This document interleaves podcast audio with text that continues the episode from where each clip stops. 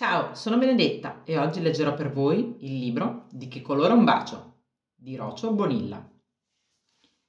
Mi chiamo Monica, ma tutto il mondo mi chiama Mini Moni.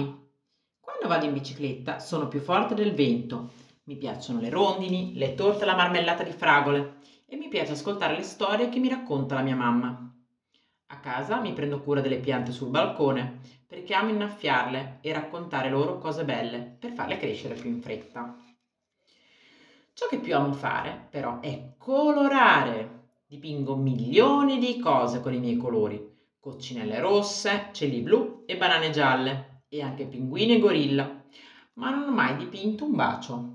Che colore è un bacio? Un bacio potrebbe essere rosso, come gli spaghetti al pomodoro? Non credo proprio.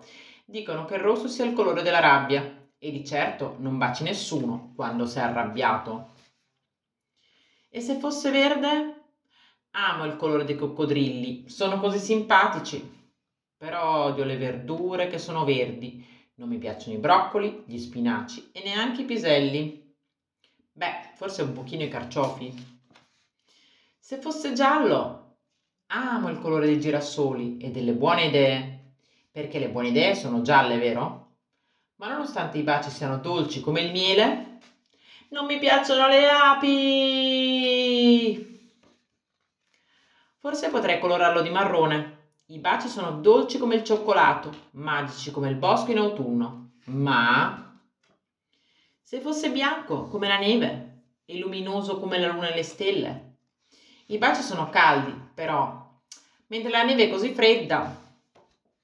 Ho trovato.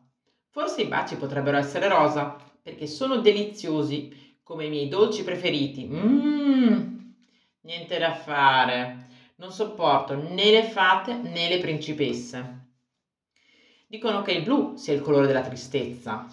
Davvero? Non direi proprio. Odio il nero del buio e dei mostri e anche il grigio del fumo. Ma amo gli elefanti, i rinoceronti, gli ippopotami e le pecore nere. Sono divertenti come alcuni baci. Minimonia confusa. Mamma, tu lo sai di che colore è un bacio? Di tutti i colori del mondo. E tu, di che colore pensi siano i baci?